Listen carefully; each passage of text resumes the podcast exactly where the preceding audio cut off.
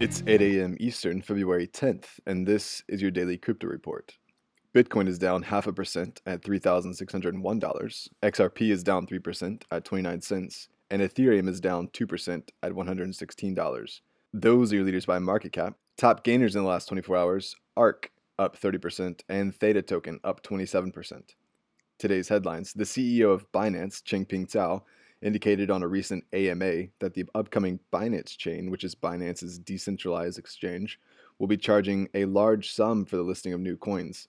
The listing fee, approximately $100,000 US, in hopes to deter spam and scam projects. Zhao hinted that the price will reduce over time to make room for promising projects that don't have the strong financial backing already. But these coins will have to meet a quality threshold. The Financial Services Commission of Mauritius has announced that it will begin issuing licenses for custodian services for digital assets in the country beginning March 1st. This news follows the class of digital assets being recognized by the country in September and the issuance of a consultation paper by the country in November that pushed for feedback from stakeholders and the general public on proposed regulatory framework for those custody services. This announcement plus the establishment of the Mauritius International Financial Center positions the country as the first jurisdiction in the world offer a regulated environment for the custody of digital assets. The BitTorrent token airdrop begins this week and runs monthly through February of 2025.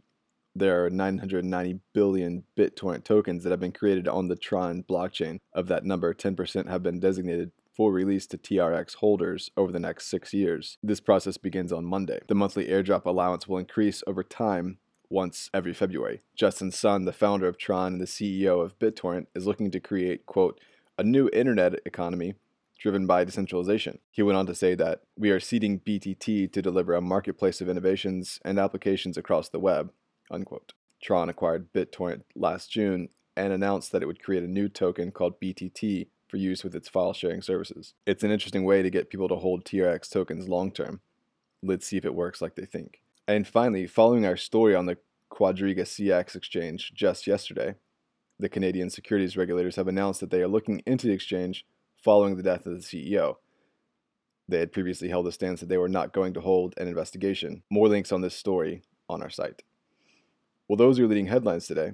Visit us at dailycryptoreport.io for sources and links. Find us on social media and everywhere you podcast under Daily Crypto Report.